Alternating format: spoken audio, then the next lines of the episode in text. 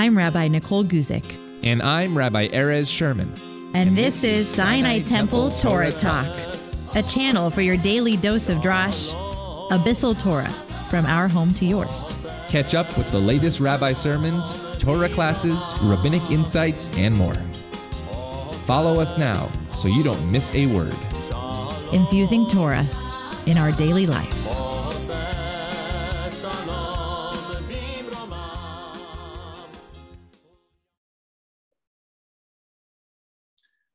Good morning, everybody, and welcome to the Passover edition of Thursday Morning Torah. Uh, today, we are going to continue our exploration of a couple of the themes of Pesach. And uh, in order to do that, even though I don't know that I'll need to attend to it, but I did bring a Haggadah. And I do want to start with the idea, which is a peculiar one if you're not used to it, that the central or acentral celebration of the Jewish tradition is a meal that is mandated by a book. The idea that you sit down and the book tells you what to say, what to do, what to eat is a peculiar one. And for most religious traditions and celebrations, that's not what you would think um, it would be about. And the uh, the point and purpose of having a book, of course, is that the Pesach is the kind of celebration that enables um, the uh, the celebrant to be part of a communal experience, a familial experience, not only an individual experience. Um, and the Haggadah allows that uniformity. That's why the Seder is called a Seder.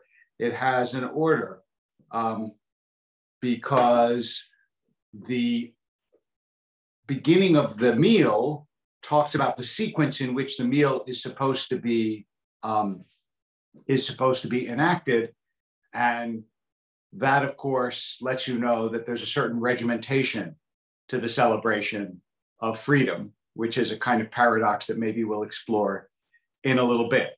Uh, the purpose of the Pesach Seder is ultimately, however, if you ask, I mean, you can say on the one hand, the purpose of the Pesach Seder is obviously to remember, you know, the uh, the Exodus from Egypt and the deliverance of God and so on and so forth. But the deeper purpose of the Pesach Seder, which I think we recognize um, as we enact it, is to enchant children and to teach them.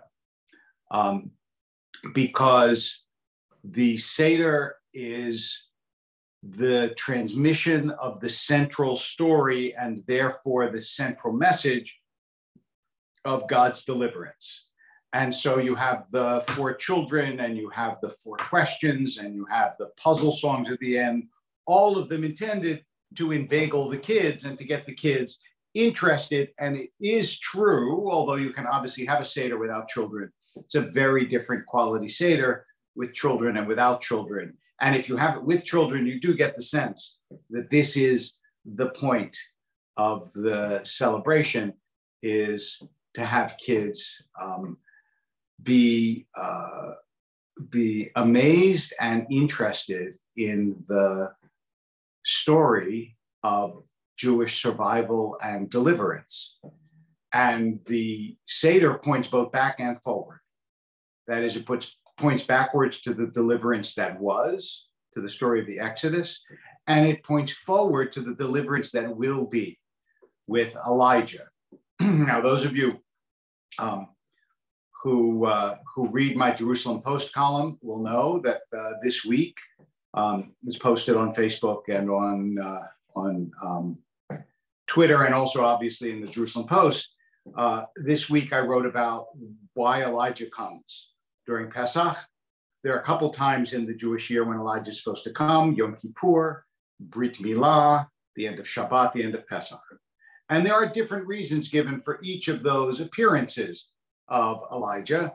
But the other deeper reason that ties them all together is that um, all of them are family times. And that's why we read on Pesach, V'hishiv levavot al banim v'levanim al avotam. The prophet Malachi says the hearts of parents will be turned to children and children to parents um, because that's a foretaste of the Messiah when you have that sort of closeness and intimacy in a family setting. Now, I want to go over a couple of the symbols of and ideas of Pesach, uh, and perhaps that will help give you something to say at your Passover Seder if you don't have something to say. Um, and the first is that the essence of the Haggadah is indicated by the word Haggadah, which means the telling. That is, Judaism wraps its lessons up in stories. That's what we do. The deepest lessons are not, I tell you this, but as, as actually, let me put it to you as beautifully as Philip Pullman, uh, the author of the, uh, the Lyra series. Um, I can't remember what the dust, uh, I can't remember the name of his series of children's books um, wonderful books. And uh, he said, um, Thou shalt not speaks to the head. Once upon a time speaks to the heart. And Judaism early realized that it isn't that it doesn't have laws and declarative statements. Of course, it does. But most of what Judaism is and is about are stories. And the story of the Pesach is the central story. So you tell it at the Seder in order for children to be brought in to this story and to feel themselves a part of it. Everybody should feel as if he or she, him or herself, came forth from the land of Egypt because you're part of the story. This, you know, as the Latin proverb has it, change the name and the story's about you. Um, and that's why we reenact it in a certain sense, because uh, a story like the Pesach is a story that always is, that in every generation, we see it now, Ukrainian Jews. In a previous generation, we saw it with Persian Jews, and a generation before that with Eastern European Jews, over and over and over and over again. There are Jews who flee from where they had to live, as my ancestors did. Um, in order to find a better life in a better place. Uh, because uh, until we arrived in Israel, we didn't have a place that was permanent and that was safe and that was home. So that begins with the Pesach story. And that's part of what the Haggadah, I mean, the central part of what the Haggadah is supposed to teach us. Then there's one symbol that actually I'm not, I'm just going to hint at, but I'm not going to talk about very much, and that is charoset. And I'm going to propose a question to you that I intend to answer in my um, sermon Shabbat morning and in my column next week, which is maror is the bitter herb, and it represents the bitterness of slavery, and it's bitter, and that makes sense. And the salt water represents the tears, and tears are salty, and Jews cry tears over slavery, and that makes sense. The charoset is supposed to represent the mortar of the bricks that the Jews built in the land of Egypt, and it's sweet, and that makes no sense. Why should it be sweet? It represents the building that they were forced to do as slaves. I want you to think about that a little bit. And as I said on Shabbat morning, the first day of Pesach, I will give you my answer. And uh, if you don't catch it, then you can always catch it on YouTube, obviously, or on Facebook. But also, um, we can talk about it. Uh, you can find it in the Jerusalem Post column, or we can talk about it next time. There won't be a Torah class on, on Passover, but there will be a Torah class after Passover, and we're going to reinstate in person classes in the synagogue. We will still broadcast. So, those of you that can't be there in person, you're welcome to watch on uh, on camera. But if you can be there in person, uh, God willing, in two weeks, uh, in two Thursdays, we will be in person at nine o'clock uh, for the class in the synagogue. Um, and uh, the other thing that I wanted, one of the couple of the other things that I wanted to say about Passover is um, I mentioned a question last time, and I, I got a different answer to it in the course of the week. Um, and I want to offer you the answer, even though I don't think that it's an entirely adequate one. It's one worth thinking about. If you recall, I asked, how can you justify the fact that God left the Jews in slavery for hundreds of years before um, finally liberating them? And uh, even though the Jews who were liberated were obviously pleased, um, the Jews who were uh, for hundreds of years in slavery, they did not have the opportunity um, to see the great deliverance. And my answer was to the extent that it is possible to understand it today, that punishment and reward in the Torah is mostly corporate. It's about the people, not about any individual. So as long as the people is ultimately delivered, that's deliverance. Rabbi Jonathan Sacks has an essay that I read this week um, in which he talks about the fact that uh, every great blessing, in order to appreciate it, requires at first that you don't have that blessing. Abraham doesn't really appreciate who the, the treasure of Isaac until he comes to the verge of losing him um, through the Akedah. And I mean, just think of like if you ever, you know, were in a supermarket with your child and you lost your kid and then you found them, think about how tightly you hold them close. Why? The same kid that you had 20 minutes ago, but the prospect of losing something or the actual losing of something makes it inestimably dearer. And so Sacks' read of this is that the Israelites actually had to lose their freedom because had they not lost their freedom, they would not really have understood what it means to be free. And what does it mean to be free? And here, uh, uh, in the other column that I write, the, the My Jewish Learning column and the one that's sent out to Sinai, I talk about the fact that Passover represents two different kinds of freedom. There is freedom from and freedom to, a distinction made um, actually very powerfully by Isaiah Berlin, whose letters are right up there, um, and uh, a philosopher um, who taught for many years at Oxford, originally was born in Russia, Russian Jew. And Berlin says it's one thing to be freed from external coercion. That is, nobody's telling you what to do. But that's not full freedom because nobody's telling me not to play the saxophone. But I still am not free to play the saxophone because I don't know how. There is a freedom of potential as there is a freedom from coercion. I'm free to learn how to play the saxophone, but I'm not free to play it. I will only be free to play it if I learn how to play it. Then I have actually more freedom because I have more skill. And the ability to fulfill your potential gives you more freedom, not less. And the Israelites generally our quote, I mean, the, the phrase that everybody quotes is let my people go, which is negative freedom. That is the freedom from the coercion and the oppression and the will of the Pharaoh.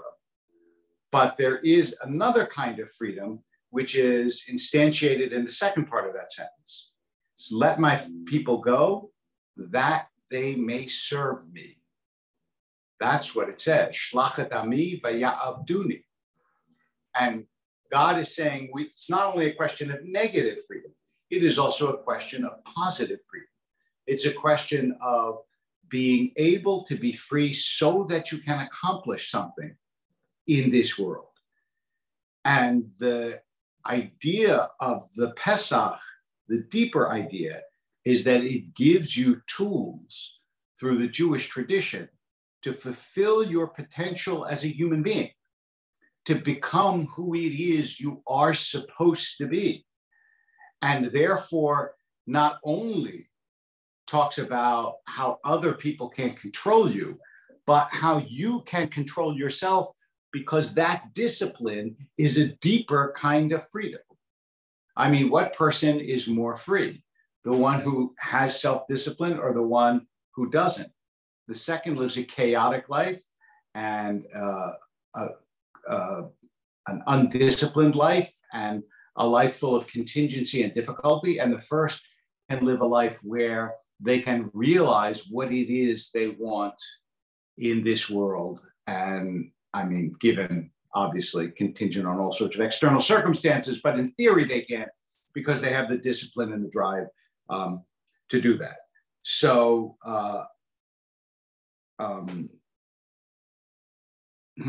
uh, no, I've never heard of, of, cream cheese being used as charoset, although it's an interesting question. Charoset, as far as I know, is always nuts and apples chopped up and so on. Um, and if you have nut allergies, I guess you would make uh, some, some kind of puree with maybe apples and raisins. Um, but why charoset is sweet, as I said, we'll have to wait for a later, uh, for a later elaboration.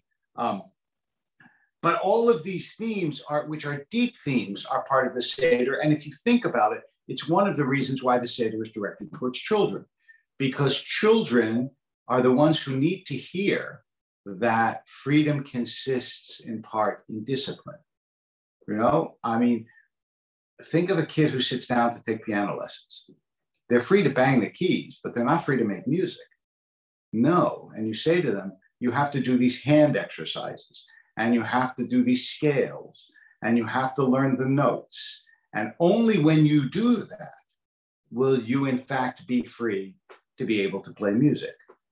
Um, so the combination of um, freedom from outside influences and potential from inside possibilities, that's true freedom. And that is the freedom that the religious tradition is supposed to give. One other interesting uh, essay that I read and I thought was worthwhile um, was uh, was in uh, in also from Rabbi Sacks was in the Koren Haggadah where he talks about why does the matzah begin as the bread of affliction and then it begin and then it ends the seder with the afikomen as the symbol of liberation. And he found a passage in Primo Levi who's someone I'm actually going to quote on Shabbat morning, but in a different context, uh, who survived Auschwitz and wrote a, a book um, called If This Is a Man, uh, a remarkable book about Auschwitz. Uh, Levi was an Italian chemist, and, and he talks about how um, after uh, some of them worked um, and managed to, to get some food that other inmates were willing to share bread. That is, once they were okay, a little bit better, then all of a sudden the human heart opened. And while there were moments in the camp where nobody was willing to share bread, when things eased up a bit and people became more human again. Um, and that's, Sacks says, the progress of the matzah. When the Jews are slaves, the food is just an affliction and it's just something you want to grab and it's something you want to put in your mouth and it's purely a human need. But as liberation beckons, it becomes an opportunity to share and to be open and represents liberation. I think that we can all understand this how the impulse to be generous is partly situation dependent. And if we can create conditions where people feel more secure and safe. It enables them much more easily to be generous. And of course, generosity is at the heart of the Pesach Seder. Let all who are hungry come and eat. Um, we open the door not just for Elijah, but for the hungry on the assumption that uh, this is a time when everybody ought to have the possibility of celebrating the Passover, celebrating deliverance, and um, and praising God. And remember that the the blood on the doorpost, which was a sort of ancient mezuzah, was a signal and an act of faith. Because to put that on your doorpost signal to the Egyptians, this is a Jewish house. Just like today, to put a mezuzah on your doorpost signals to people, this is a Jewish house. And in much of Jewish history, that was a dangerous thing to do. And Passover was a particularly um, bad time for Jews in Christian lands because it coincided with Easter, and there were all sorts of uh, defamations about how Jews had poisoned the host, the host being the wafer um, that represents Jesus's body, or had desecrated the host, or had used blood of children to bake matzah, and on and on. And all of this made Passover and opening the door on Passover such a frightening and double edged uh, practice.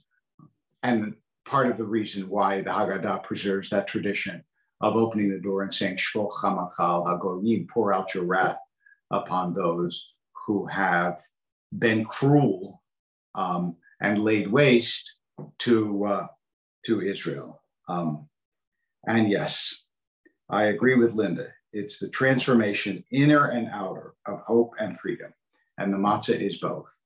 Because as we spoke about last time, um, liberation is both a national process and an individual process.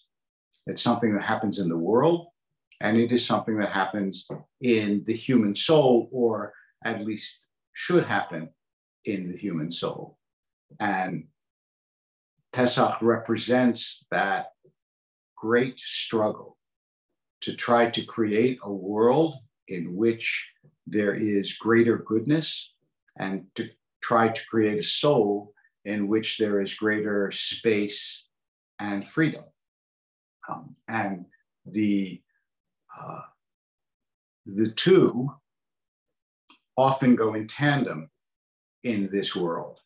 That's why the tradition says that the mitzvot were given rak litzaref et habriot, to refine human character. Because if you refine human character, then what human beings will be doing will be better, kinder, um, sweeter. And that certainly is something to hope for on this Pesach. And it's one of the reasons, by the way, why the events in the world tend to intrude on the Passover, particularly. And I think that many people around the world, many Jews around the world, will be in one way or another um, remembering uh, Ukrainians on this Pesach um, holiday. So that's a little bit about the Haggadah, about the Seder. I hope that you will join us on Shabbat morning um, when we'll have much more uh, and talk about this and also um, talk about uh, talk about the uh, I'm going to talk about the the question of my uh, of my being at Sinai because as some of you may know I announced that, that after a year I will be stepping down um, and I will still continue at Sinai as an emeritus, but I will be stepping down as senior rabbi. And I'm also going to talk about that since the first time I've had the chance to address the congregation since that announcement was made. And I hope that you will uh, come along and join us. Um, I hope that you have a wonderful Seder the first night. Um, Chag Kasher B'Sameach, that your holiday is filled with ritual, um, with family, with people that you love, people that you're close to, or people that you become close to in the course of celebrating this wonderful holiday together. And may the coming year be a year of more freedom, both inside our souls and, God willing, uh, inside the world. Take care. Chag Sameach.